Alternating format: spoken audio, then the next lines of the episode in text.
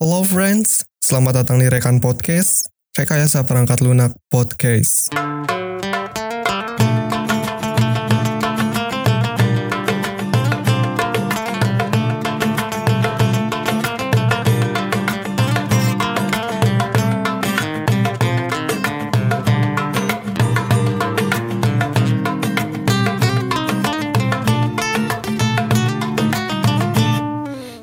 Assalamualaikum, kembali lagi tentunya bersama saya Faujan dan akhirnya Alhamdulillah kita bertemu di episode pertama Rekan Podcast ini. Sebelumnya eh, kalau untuk episode kemarin saya cuma sendiri dan kayak yang sepi gitu. dan sekarang saya tidak sendiri karena ada yang nemenin tentunya. Tapi ya tentunya ya, tentunya saya masih sedih karena yang nemenin saya ini cowok gitu. Bukan cewek. nah, eh, jadi pada episode ini kita akan bahas soal eh, bahasan yang lebih keintiman, keintiman karena eh, kita di sini membahas soal ibadah dan tentunya tentang agama. Nah, eh, sebelumnya eh, saya akan memperkenalkan terlebih dahulu teman saya yang salah ini. Nah, coba kenalinan siapa namanya? Oke ya, nama saya eh, Muhammad Alpian Nurul Yakin ya. Dari rekan podcast ini saya menjadi tamu pertama gitu ya. Narasumber pertama ya. Jadi ya salam Oh, kenal yang belum alhamdulillah kenal. alhamdulillah, alhamdulillah. Ah, mungkin buat informasi juga, eh, Alfian ini eh, sosok yang soleh ya menurut saya. Dia juga teman sekampus saya dan nanti ke depannya mungkin Alfian akan menemani podcast ini bersama dengan saya. Jadi eh, saya nggak kesepian lagi kayak kemarin. Oke oke. Eh, pada bahasan kali ini mungkin eh, bakal lebih enak kalau bicaranya agak agak ke Arabik Arabikan gitu ya. Kayak iya, anak anak ente anak ente ya. Masya Allah. Di tengah di tengah Ramadan itu harus agak ini ya. Nah, jadi Ramadan itu harus kental dengan eh, dengan keagamaannya. Ibadah kita tuh harus kuat. Oke. Eh, tanpa basa-basi, kita lanjut aja ke pembahasan kita.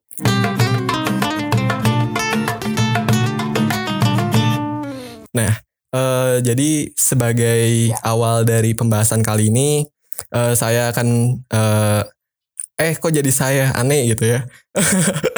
aneh aneh pengen cerita sedikit nih soal Ramadan di tahun sekarang gitu ya di mana Ramadan kali ini tuh beda banget gitu ya sama Ramadan-Ramadan sebelumnya. Karena karena apa? Karena adanya COVID-19. Nah, ini yang menjadi pemanis di Ramadan kita kali ini. Oke, eh, banyak kebijakan yang apa sih yang eh, membuat si Ramadan kali ini tuh sedikit berbeda karena adanya COVID ini. Nah, contohnya, contohnya itu adanya penutupan masjid di mana kita itu kan Ramadan itu kan istimewa ya, maksudnya bulan yang istimewa, yang bulan lebih baik daripada Ya. Ribuan bulan yang lain gitu ya. Nah, bahkan saking istimewanya ada yang agak nakal-nakal gitu. Tiba-tiba bulan Ramadan jadi baik gitu ya, jadi soleh. Nah, tapi ini tuh dibatasin gitu. Dibatasin sama penutupan masjid, di mana masjid itu tempat ibadah kita sebagai umat Islam.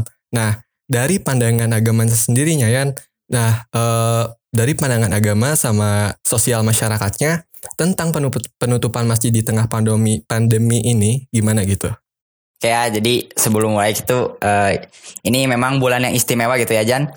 Eh, aneh juga merasa ini aduh sedih gitu.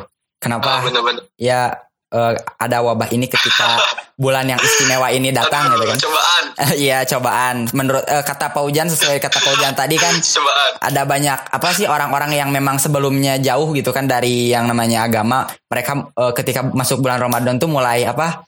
kuat imannya karena memang Allah sudah berjanji ketika masuk bulan Ramadan itu iman eh, manusia itu umat Islam itu malah makin kuat gitu.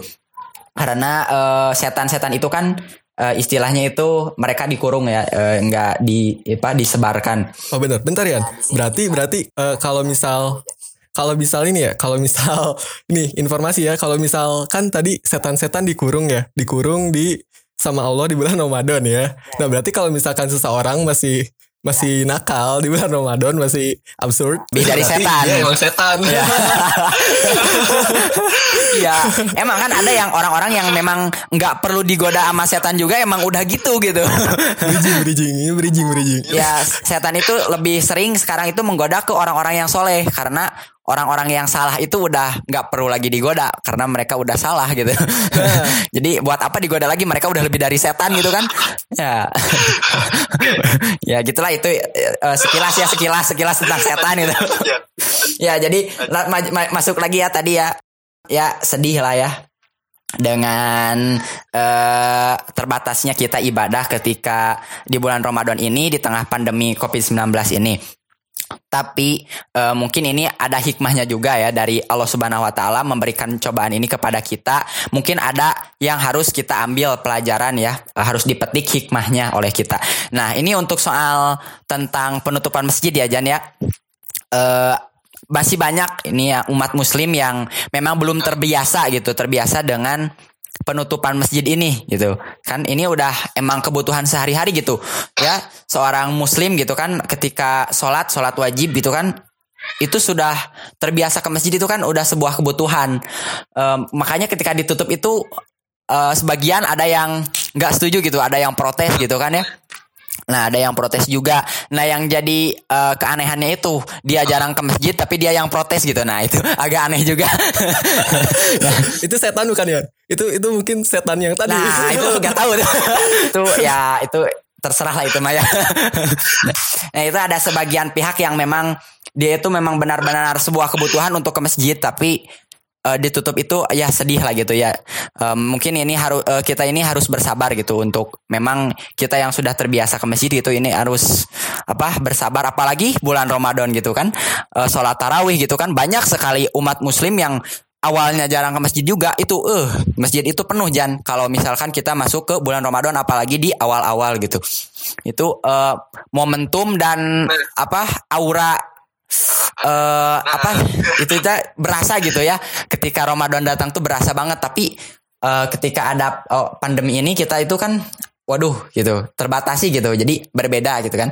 Nah ini mah walaupun berbeda tapi kita harus tetap sabar lah ya dengan penutupan masjid ini Nah, yang saya sedih itu adalah ketika masjid yang menjadi pokok ketika kita ibadah menjadi eh, suatu tempat yang penting gitu kan untuk umat muslim ditutup gitu. Tapi kita masih lihat gitu yang di luar sana gitu kan masih banyak yang nongkrong-nongkrong gitu kan. Terus yang penutupan McD itu yang rame itu kenapa itu jadi rame gitu. Orang-orang berkerumun gitu kan. Terus di tempat-tempat perbelanjaan busana gitu kan mereka banyak sekali gitu. Ya, kalau misalkan di eh, tempat tempat pembelanjaan bahan pokok itu masih mending gitu kan, masih banyak orang ini di tempat bahan-bahan apa sih busana gitu kan, yang enggak apa sih enggak terlalu penting gitu. Lah eh, masih banyak saya yakin baju-bajunya juga kenapa harus ini gitu ya berkerumun di tempat-tempat seperti itu karena ada diskon katanya. Aduh, ini nih yang menjadi permasalahan kita itu kok dokter gitu kan, terus eh, agama-agama lain juga kan eh, umat muslim salah satunya kan berkorban gitu kan, berkorban untuk nggak apa nggak ibadah terus yang dokter berkorban untuk mengobati eh, pasien nggak pulang ke rumah gitu kan nah itu menjadi sebuah apa sih kesedihan gitu untuk kita semua Kenapa sih kok masih ditutup tapi ini masih ramai gitu kan? Nah ma- makanya masih banyak ada yang memberontak gitu kan untuk ke masjid gitu kan. Nah itu sebetulnya kalau menurut saya kalau pengen ini kalau pengen masjid benar-benar ditutup, eh, pemerintah itu harus menutup dulu segala hal di luar sana yang memang ini ya 100% dapat menyebarkan. Ini loh saya berikan informasi sedikit. Ketika kita ke masjid ya yang ke masjid itu bersih itu sudah pasti ya 90% itu sudah pasti bersih. Karena mereka itu eh, berwudu dulu kan ketika mau ke masjid itu. Mandi dulu kan. Nah itu kan Yang emang mulia. sudah sudah di apa diajarkan oleh Rasulullah itu ketika kita eh, akan ke masjid itu kan kita harus cuci tangan dulu kita harus berwudu dulu kita harus apa eh, mandi dulu. Nah itu itu kan bersih kan berbeda dengan kita ketika ke apa ke pasar gitu. Contoh ya misal ini Maya Eh, ke pasar itu kan nggak 100% nggak bahkan gak 50% mereka itu udah bersih gitu kan ya Jan? Berarti ada yang udah kekotoran ada yang uh, di jalan itu kan lama itu. Nah itu jadi menjadi sebuah pertimbangan untuk pemerintah ketika ingin menutup masjid kita uh, pemerintah juga harus uh, tegas harus tegas ketika ingin ya ketika ingin apa menutup menutup hal lain lah yang lebih lebih berbahaya gitu ya. Seperti bandara pelabuhan gitu kan. Itu aduh bahaya banget gitu kan. Orang-orang di luar sana pun datang ke sini malah membawa virus kan. Nah walaupun uh, lewat bandara lewat uh, pelabuhan itu kan pemasukan Indonesia juga kan. Nah berarti harus tegas tapi perlahan-lahan gitu kan. Memang uh, itu menjadi sebuah pertimbangan. Nah tapi menurut saya ini ya menurut agama bukan menurut saya kalau ingin uh, kita menutup masjid itu harus ada yang namanya ini masyakoh. Masyakoh itu harus ada apa ya kalau bahasa kita tuh alasannya gitu alasannya. Kalau misalkan di zona merah itu harus benar-benar ditutup. Nah itu memang benar-benar harus patuh. Jangan sampai kita uh, memaksakan ke masjid itu nah itu memang harus dipatuhi. Nah terus ada yang zona-zona seperti zona hijau. Nah ini zona hijau terus di daerahnya tuh belum ada. Nah itu kalau menurut saya itu mending ini kan kebutuhan agama ya kalau menurut saya itu boleh-boleh aja sih. Karena uh, tanpa itu kita hampa kan ketika bulan Ramadan tanpa ke masjid gitu kan. Nah itu uh, menjadi sebuah pertimbangan juga. Kita harus bijak-bijak lah dalam uh, apa sih melaksanakan ibadah dalam uh, mem mematuhi peraturan. Nah itu sih Jan. Kalau menurut saya uh, tentang penutupan masjid lah lebih ke arah kita harus uh, berusaha lah bijaksana dalam memilih gitu Jan. Nah uh, oke. Okay. bener sih Jan uh, jadi maksudnya uh, usaha itu tuh bukan dari diri kita sendiri, tapi harus dari semuanya gitu ya. Karena uh, tanpa usaha bersama ya akhirnya ya sia-sia gitu. Terus lagi ya buat yang masih tidak sadar akan ya akan kesadarannya ya semoga bisa sadarlah karena kita itu harus memilih dulu prioritas apa yang harus didahulukan. Misalnya ya tadi ada yang diceritakan sama entenya ya, ada uh, banyak orang yang peng yang rela-rela ngumpul cuma demi hal-hal yang lah kiranya nggak terlalu bermanfaat lah. Nah itu tuh potensi akan ya akan wabah menyebarnya itu kan jadi tinggi gitu. Ya kenapa gitu harus itu terjadi. Nah ya saya prihatin sih Yan, sumpah eh, ngerasa jadi warga negara itu, aduh. Wah jadi agak-agak ya jadi rasanya tuh gimana ya? Jadi ah sudahlah gitu. Hashtag terserah ya. Aduh gitu gimana ini. lah jadi ya pokoknya ya uh, sebisa mungkin kita harus memprioritaskan apa yang emang uh, selayaknya didahulukan.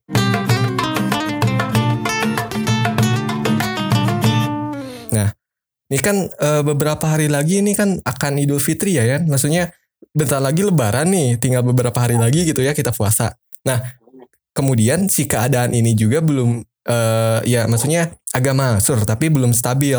Nah, ya makanya pemerintah juga uh, bikin kebijakan di mana uh, uh, kan uh, apa sih kebiasaan kita sebagai umat muslim adanya sholat id atau sholat idul fitri.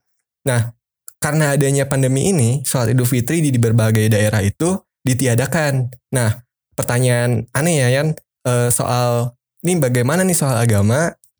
Pandangan agama soal ditiadakannya uh, sholat Idul Fitri di beberapa wilayah ini Yan. Coba gimana? Ya jadi gini ya Jan ya.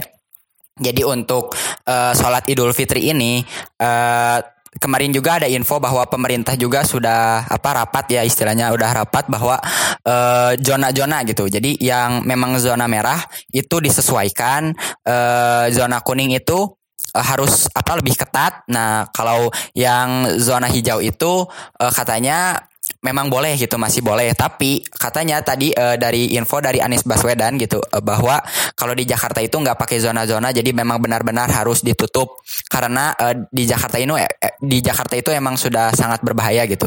Nah itu emang bagus sih kebijakannya. Nah ini untuk yang boleh gitu yang zona hijau itu Nah, usahakan gitu kan, usahakan kita laksanakannya di uh, lapangan gitu. Karena uh, pandangan agama ya sunnah Rasul itu, Rasul itu melaksanakan sholat id itu di lapangan ya di luar. karena uh, itu dalil-dalil dari hadis-hadisnya juga Rasulullah itu melaksanakannya di halaman terus di lapangan. Karena ketika di rumah itu kita takbiran kan nah disunahkan kita takbiran jalan sampai ke lapangan itu. Nah itu sunnah Rasul. Kalau kita misalkan melaksanakannya di rumah berarti sunahnya itu akan hilang. Nah, untuk misalkan zona-zona uh, kuning gitu kan, nah itu bolehlah kita melaksanakannya di halaman rumah gitu. Jangan sampai kita tuh uh, apa menghilangkan sunah-sunah Rasul lah. Kita usahakan dulu lah kita laksanakannya itu di halaman gitu kan. Karena uh, penting banget gitu untuk memperhatikan uh, prosedur ketika kita melaksanakan ibadah ya. Walaupun ini sunnah, tapi ini adalah uh, hari raya kita gitu, hari kemenangan kita gitu. Masa sih kita nggak melaksanakan sholat id ini gitu kan? Ini momen-momen kita uh, ya membersihkan diri gitu kan? Kita membersihkan diri dengan saum kita membersihkan diri dengan zakat kan? Kita bukan hanya membersihkan jiwa tapi membersihkan harta juga. Nah terus kita menghadapi yang namanya hari raya kemenangan gitu kan? Kita harus menikmati gitu istilahnya nah kalau misalkan untuk zona merah itu memang kalau benar-benar nggak bisa banget kita terus pemerintah itu menyarankan di rumah ya mau bagaimana lagi gitu kan ya Jan kita harus uh, patuh juga gitu kan karena yang saya bilang itu kan uh, ketika kita ibadah Terus ibadah ketika misalkan kita sholat terus di hadapan singa itu sama aja bunuh diri gitu kan Jan. Maka kita harus uh, kabur kan. Gak boleh kita sholat uh, di hadapan singa itu bunuh diri berarti kita dosa gitu kan. Ya, siapa juga yang mau gitu. Oh, siapa juga yang mau. juga nah, mau gitu. Ya jangan sampailah gitu uh, kalau mem memang misalkan sudah sangat berbahaya kan ada kan uh, mereka yang keluar rumah sedikit juga langsung terkena gitu kan terpapar nah itu memang harus benar-benar di rumah uh, tapi uh, kita juga harus perhatikan ya kalau misalkan di rumah itu seperti apa pelaks tata cara pelaksanaannya, seperti apa rukun syarat-syaratnya seperti itu Jan. Nah ini mudah-mudahan aja lah ya, uh, mudah-mudahan secepatnya corona ini apa sih segera pergi gitu. Nah ini kita sudah rindu umat muslim itu dengan uh, yang namanya uh, momentum hari raya kemenangan ini gitu kan. Dari mulai sholat id terus uh, kita bersilaturahmi gitu kan ya. Saling memberi ampau thr gitu kan. Jadi aduh ini momen-momen yang sangat istimewa gitu kan. Itu itu masterpiece-nya ya THR itu yang ditunggu-tunggu banget. Iya, ditunggu-tunggu banget. Nah, keber keberkahannya juga bukan dir bukan hanya dirasakan oleh umat muslim, keberkahannya juga dirasakan oleh umat-umat yang lain kan, seperti yang apa jualan-jualan kue gitu kan, nah, jualan-jualan ya. uh, pabrik-pabrik uh, Orson kari gitu kan, itu kan keberkahannya itu luas kan Jan. Nah, itu mudah-mudahan mudah-mudahan ya uh, id yang selanjutnya itu udah bisa normal kembali ya jangan seperti itu. Amin ya, amin, amin ya, amin.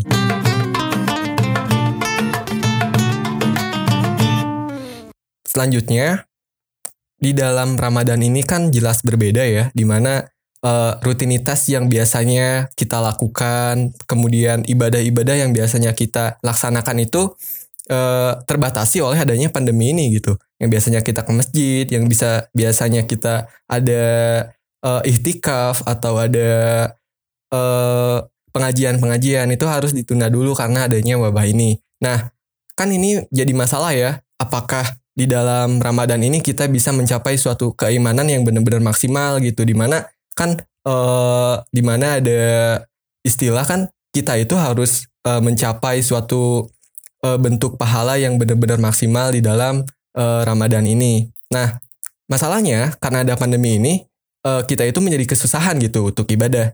Pertanyaan dari aneh nih ya kan. Nah, gimana sih cara kita menjaga kualitas keimanan kita gitu supaya di dalam Ramadan ini kita bisa mendapatkan suatu uh, bentuk ibadah yang maksimal gitu. Seperti tahun tahun-tahun kemarin gitu ya. Waduh, mantap Jan. Ini pertanyaannya bagus sekali Jan. Saya juga bingung. Oke lah ya. Jadi uh, menurut pandangan saya ini. Jadi gini lah ya.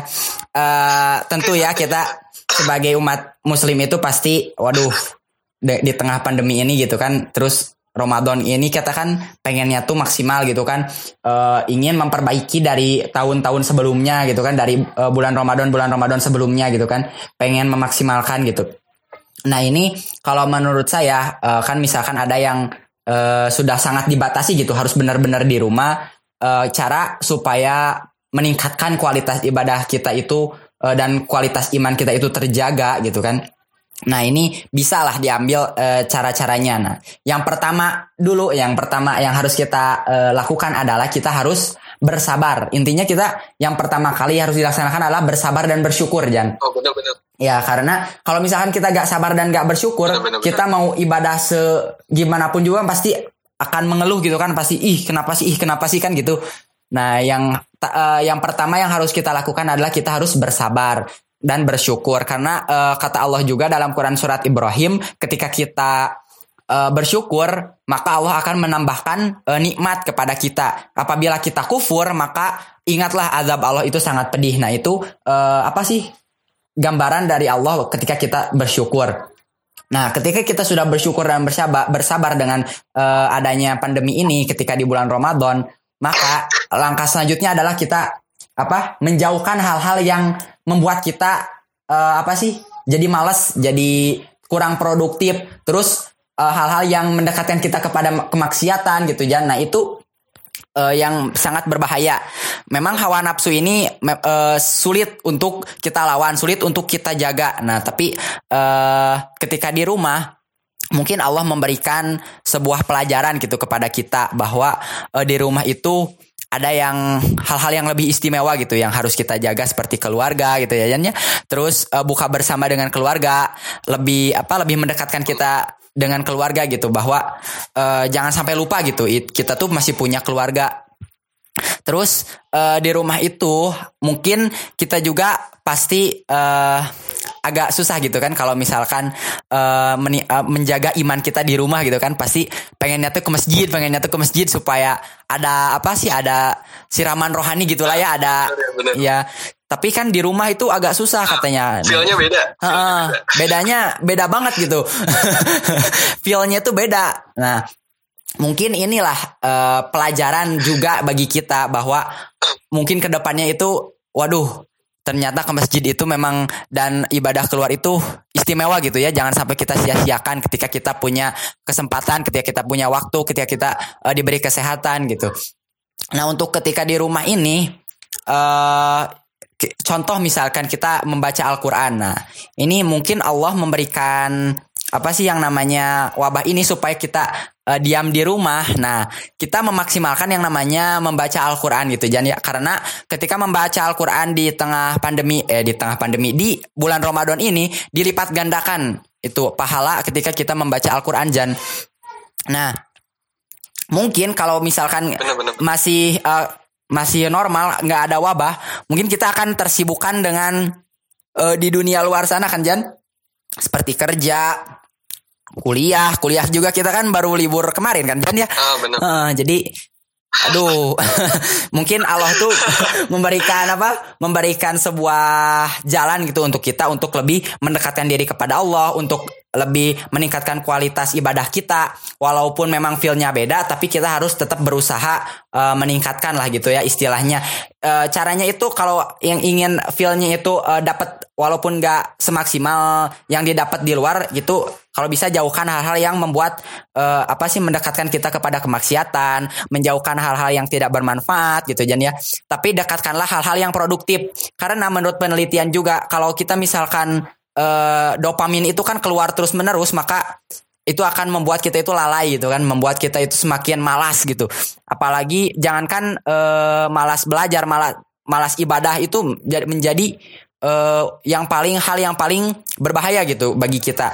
Nah kita harus mendetoks dopamin itu dengan kita lebih banyak melakukan hal-hal yang bermanfaat, lebih banyak eh, mendekatkan diri kepada Allah, lebih banyak eh, melakukan ibadah-ibadah. Nah, seperti itu Jan kalau misalkan eh, kita ingin menjaga kualitas ibadah dan kualitas iman kita ketika kita di rumah Jan. Seperti itu. Mantap.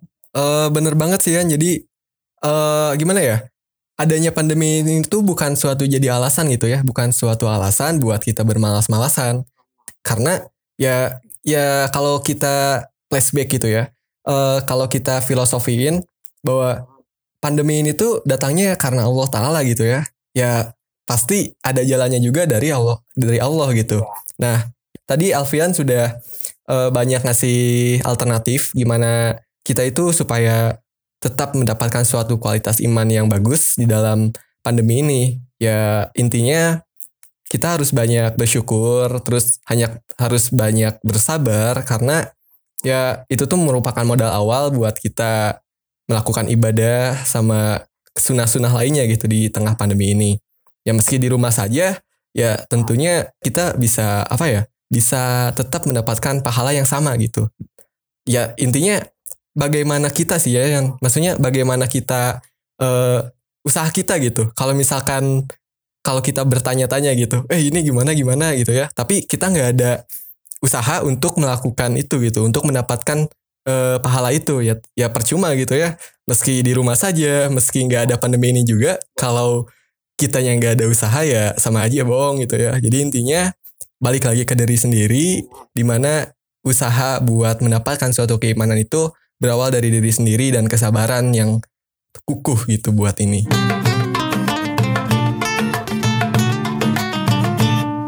Oke, uh, bahasan selanjutnya gini ya.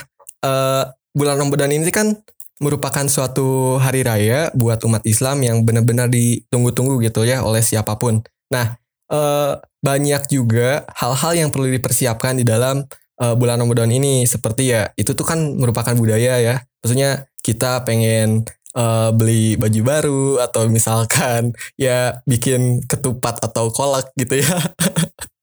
itu tuh kan eh, hal-hal yang menjadi budaya di hari Lebaran gitu ya. Nah, masalahnya di dalam uh, di dalam jangka waktu ini kan uh, kita itu dihadapkan oleh suatu masalah di mana ya banyak per, banyak perusahaan, banyak karyawan, banyak pekerja yang gajinya tidak apa ya, tidak full, kemudian ada yang sampai tidak mendapatkan gaji atau bahkan di PHK dari uh, kerjaannya. Nah, alternatifnya mereka itu harus melakukan usaha yang lain gitu ya. E, contohnya ya kayak berjualan di luar. Nah, masalahnya karena adanya pandemi ini kan e, kita dianjurkan di rumah saja.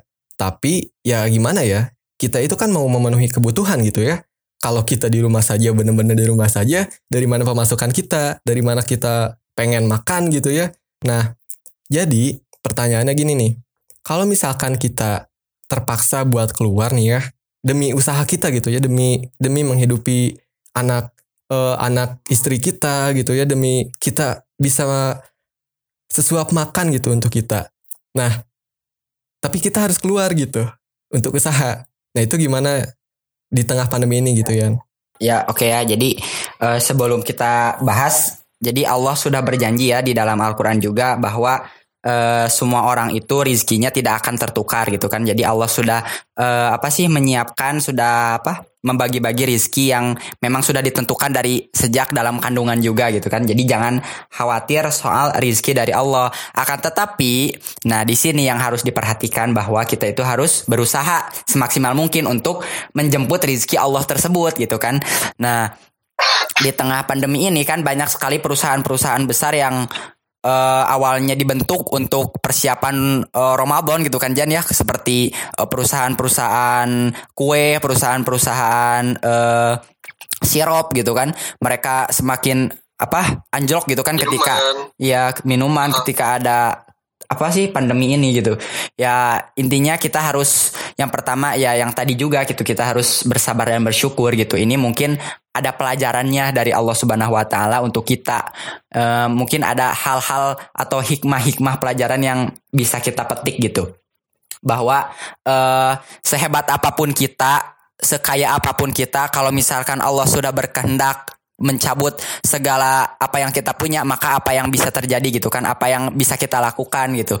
E, nggak akan ada gitu kan. Kita hanya bisa berpasrah berserah diri gitu kan. Ah, kun fayakun ya ya? Kun fayakun maka di sini ada pelajaran bahwa kita jangan sombong gitu jangan uh, apa membanggakan diri usaha kita sukses terus kita sombong gitu kan. Nah itu nggak boleh karena uh, ini juga adalah pemberian dari Allah. Ketika kita uh, apa sih ketika rizki kita diambil lagi sama Allah maka kita harus mengikhlaskannya gitu kan ini bukan milik kita tapi ini dititipkan kepada kita nah itu sih yang pertama gitu nah terus ini nih untuk masalah orang-orang yang memang harus benar-benar keluar rumah untuk menafkahi uh, anak istri gitu kan ya keluarga untuk demi sesuap nasi.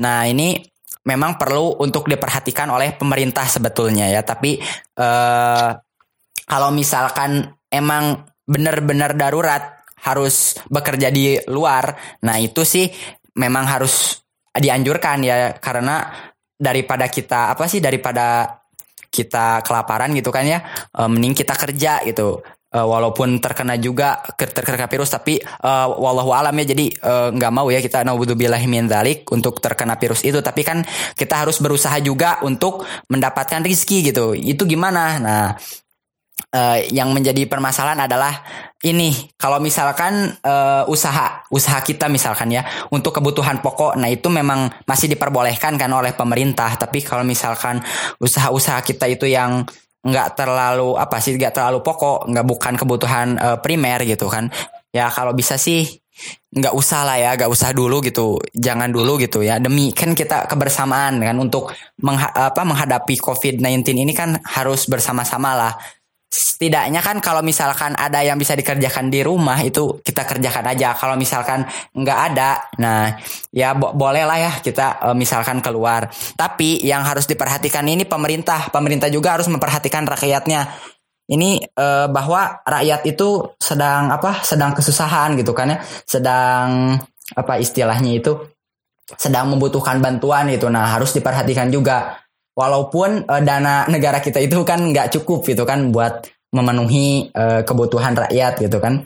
Pemerintah itu harus bijak-bijak dan pintar-pintar memilih kebijakan. Kebijakannya itu harus uh, bisa uh, apa sih menghadirkan uh, bantuan kepada rakyat tapi juga tidak membahayakan gitu kan kepada rakyat juga. Nah seperti itu. Jadi kita membutuhkan sesosok pemimpin, sesosok uh, apa pimpinan yang harus uh, memberikan jalan keluar dari permasalahan-permasalahan rakyat kita ini gitu kan. Uh, karena uh, mau gimana lagi gitu kan ya Jan uh, ketika kita nggak keluar kita mati kelaparan. Ketika kita apa sih? Ketika kita keluar kita mati karena virus gitu kan. Nah itu uh, itu menjadi sebuah pilihan yang uh, sangat apa sih sangat menyeramkan gitu bagi rakyat Indonesia gitu. Nah ini uh, makanya ini perlu sosok kalau menurut saya ini perlu sosok pimpinan yang memang harus uh, berkorban gitu demi demi apa sih demi rakyatnya uh, hitung-hitunglah jak uh, apa sih uh, gaji gitu gaji gaji staf pemerintah itu itu luar biasa apa sih besarnya gitu. Contohnya itu staf milenial itu 50 juta per bulan. Uh, terus bisa dihitung stafnya itu ada berapa banyak itu banyak banget gitu stafnya itu.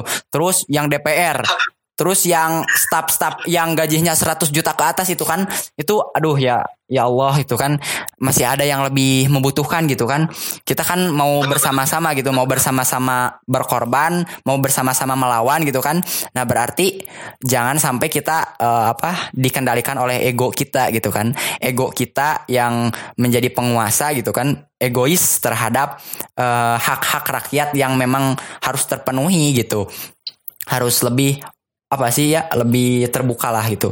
Ini ini rakyat sedang kesusahan, jangan sampai kita uh, menyelamatkan diri sendiri gitu. Untuk menyelamatkan diri sendiri kita rela apa mengorbankan rakyat-rakyat yang banyak gitu. Nah itu sih yang harus diperhatikan untuk pemerintah. Nah untuk kita sendiri kita harus yang ya kita ya seperti uh, ente ya Jan sama Ane gitu kan yang ketika kita mampu untuk berdonasi ya kita berdonasi gitu kan. Ketika kita mampu membuat suatu program untuk sembako ya kita buat program gitu kan Jan ya. Uh, tapi kita harus juga perhatikan uh, apa bijaknya gimana dalam membuat program dalam berdonasi dalam hal-hal lain yang membantu gitu kan. Terus kalau misalkan kita uh, misalkan membantunya mem dalam hal membuat konten media gitu kan memberi pelajaran nah itu boleh gitu kan ya. Karena nggak semua orang bisa apa sih membuat donasi-donasi seperti itu kan ya. Ya apalah yang bisa kita uh, perbuat kita bantulah ya untuk melawan uh, covid ini ya bersama-sama. Nah terus untuk yang rakyat yang aduh yang nggak bisa apa-apa ya mungkin uh, salah satu ininya salah satu caranya adalah dengan kita bersabar uh, ber, apa bersyukur dan berikhtiar semaksimal mungkin apa yang bisa dilakukan lah ya seperti itu sih Jan mudah-mudahan ya cepat beres gitu wah Keren sumpah gila. Masya Allah, Alfian, Masya Allah. Jadi ginian, kalau dari yang saya ambil tadi dari statement Anthony ya.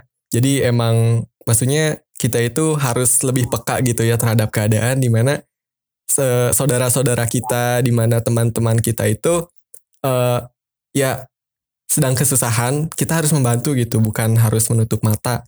Kita bukan hanya untuk memperkaya diri sendiri gitu ya di tengah pandemi ini, tapi ya kita harus membangun satu sama lain gitu ya, supaya ya kita bisa semua gitu, bisa semua uh, keluar dari uh, dari cobaan ini gitu.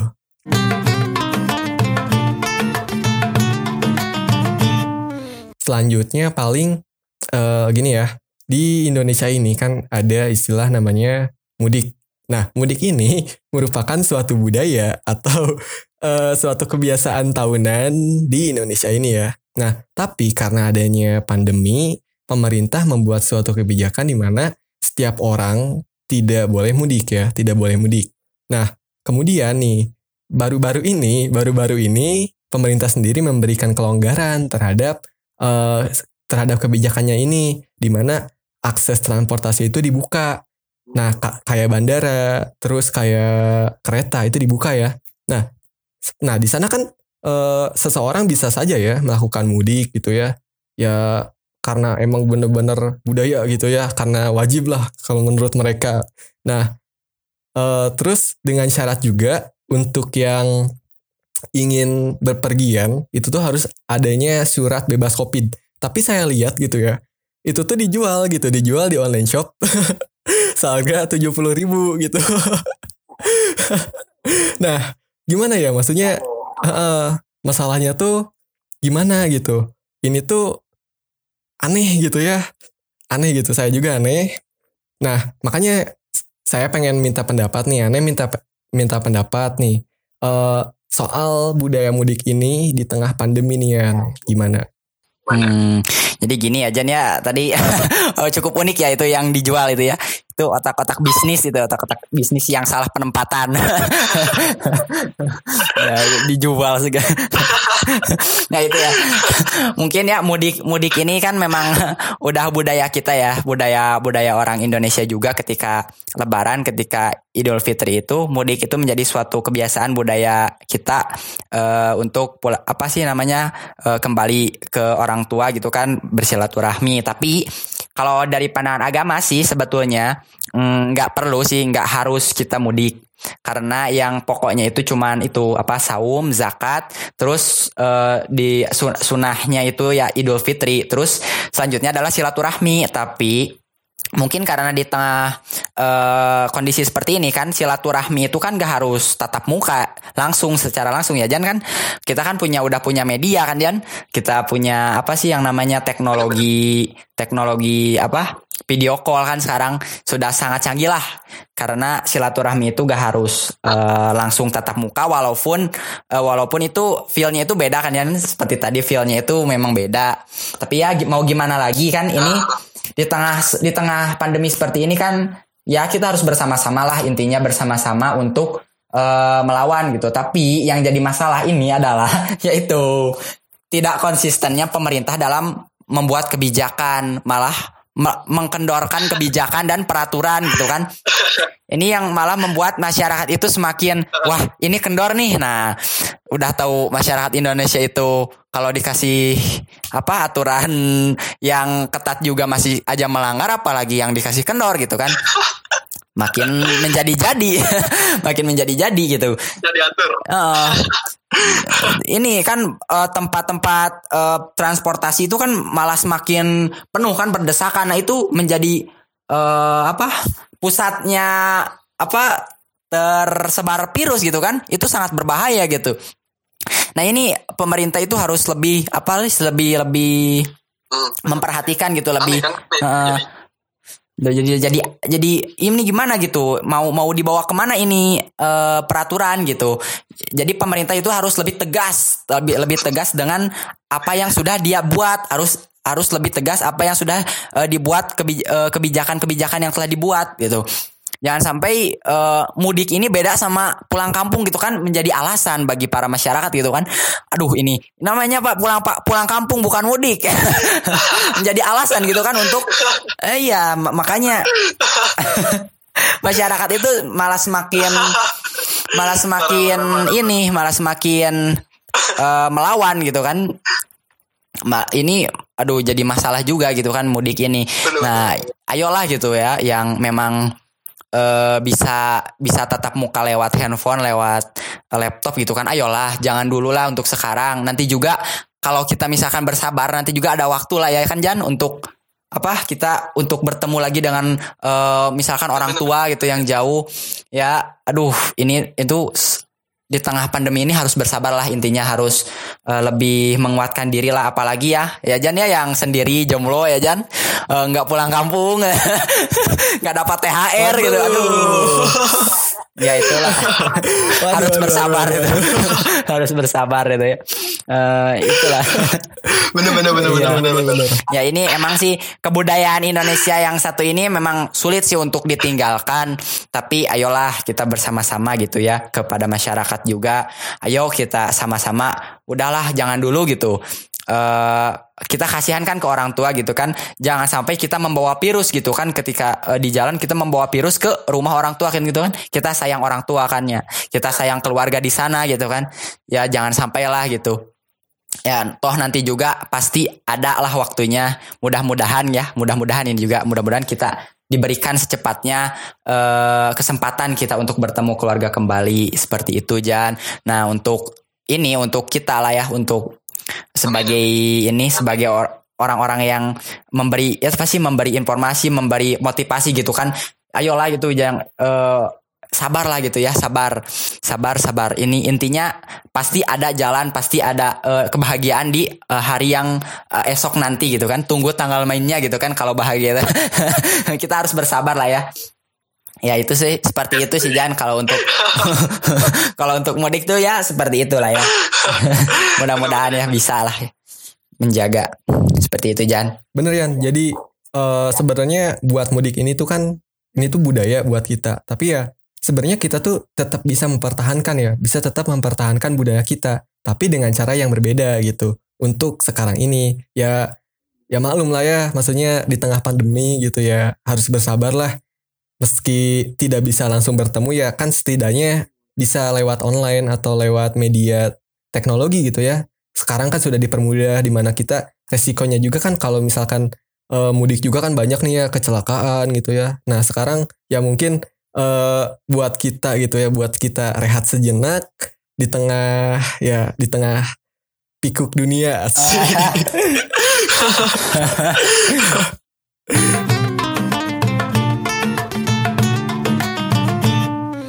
tadi udah banyak bahas ya, maksudnya udah banyak ngobrol juga tentang Ramadan, tentang pandemi. Nah, sekarang eh, apa sih hikmahnya gitu ya? Hikmah dari setiap bahasan tadi gitu ya. Coba ada hikmahnya nggak sih? Ya ini ya, jadi uh, mungkin ini ada sedikit apa sih ya? Kalau mungkin dari saya itu sedikit pesan dan kesan, pesan-pesan lah ya. Jangan. Jadi uh, ada hikmah dan pelajaran di balik ini semua. Uh, jangan sampai kita uh, istilahnya menyerah gitu kan, menyerah dengan keadaan seperti ini. Allah juga pasti memberikan uh, apa sih cobaan ini kepada kita supaya menguji apakah kita dapat bersabar atau tidak gitu kan? Apakah kita dapat menerima atau tidak? Apakah kita bersyukur atau tidak? Nah itu pasti ada pelajarannya. Toh uh, hikmah-hikmahnya juga bukan untuk kita saja tapi alam. Kita coba lihat alam ya Jan ya. Sekarang ini uh, malah alam itu semakin membaik kan ya keadaannya karena uh, orang-orang jarang keluar. Nah ini mungkin ada pelajaran juga gitu kan bahwa pelajaran kita harus menjaga alam ya ketika kita keluar kita harus uh, melestarikan alam jangan sampai kita merusak gitu kan ya itu Allah memberikan pelajaran kepada kita.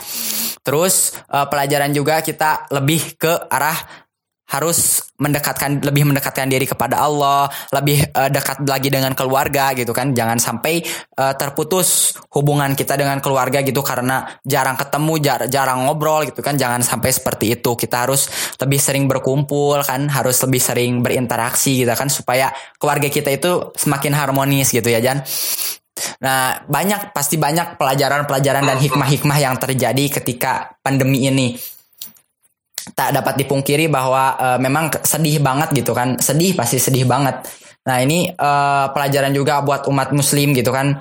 Uh, jangan sampai kita menyia-nyiakan ketika ketika punya waktu ketika kita diberi kesehatan ketika kita diberi uh, waktu luang untuk ibadah kepada Allah. Jangan sampai kita menunggu ajal telah tiba dan kita menyesal di akhir gitu kan. Nah, itu sih uh, pembelajaran dan hikmah yang dapat diambil. Terus saya juga ada pesan-pesan ya buat buat kita lah ya. Yang pertama sih buat mas uh, apa sih? Jangan dulu ya dari atas dulu aja kita memberikan pesan kepada pemerintah gitu ya. Untuk pemerintah gitu mohon kepada bapak-bapak, ibu-ibu pemerintah gitu kan. Kita di sini rakyat sedang kesusahan gitu kan ya Jan. Kita sedang membutuhkan yang namanya uh, sesosok uh, pimpinan yang tegas yang dapat membimbing rakyatnya itu ke arah yang lebih baik uh, membimbing rakyatnya itu untuk terus berjuang bersabar ya, melawan COVID-19 ini. Nah, itu uh, dimohon untuk uh, lebih ketat lagi, lebih bijaksana lagi dalam membuat kebijakan, uh, lebih apa sih, lebih terbuka lagi dalam membuat suatu peraturan gitu kan.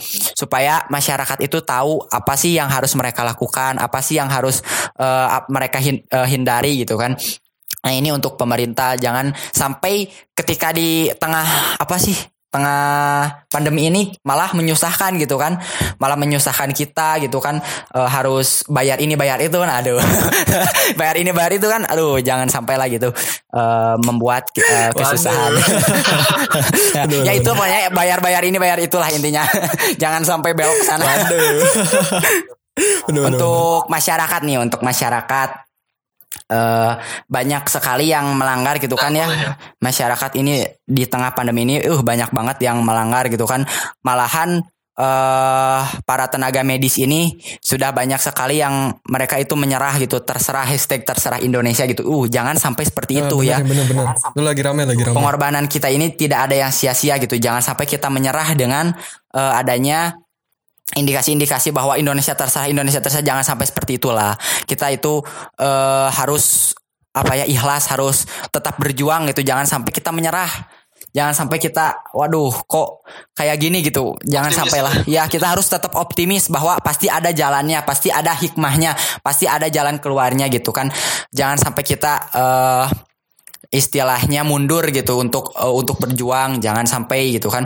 Karena banyak sekali kan eh, dokter-dokter yang kemarin juga infonya waduh saya sangat sedih juga itu yang ibu hamil uh, dokter yang hamil atau perawat itu. Kalau gak salah perawat sih.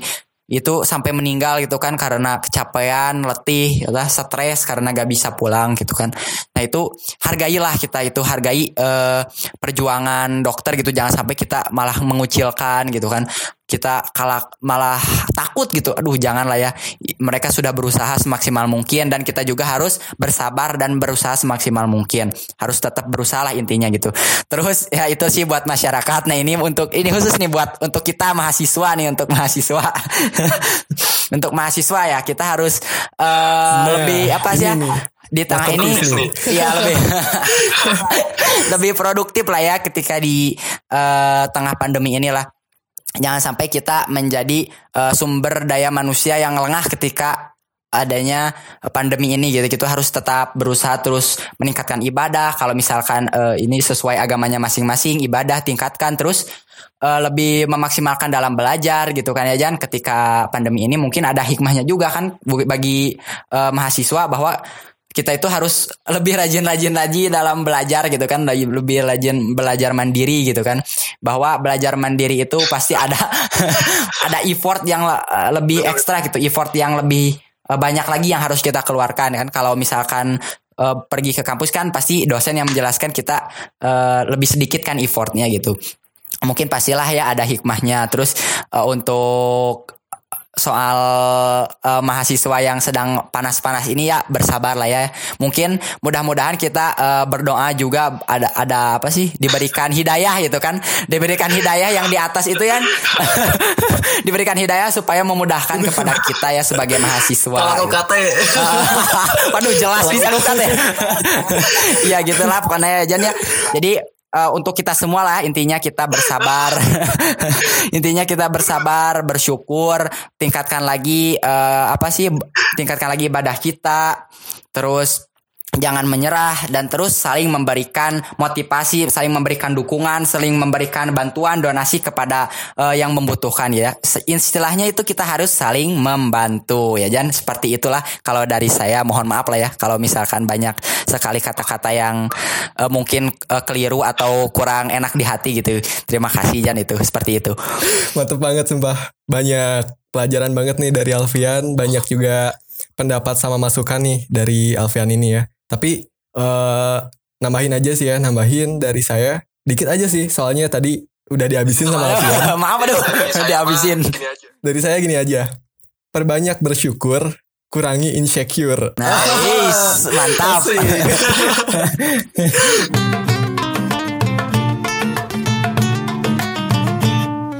Oke rekan-rekan, jadi banyak banget ya uh, pelajaran sama insight yang kita dapat dari uh, teman yang satu ini. Makasih banget Alpia nih, banyak banget pelajaran serta pemikiran baru gitu ya yang saya dapatkan dan tentunya bisa yang lain juga dapatkan gitu.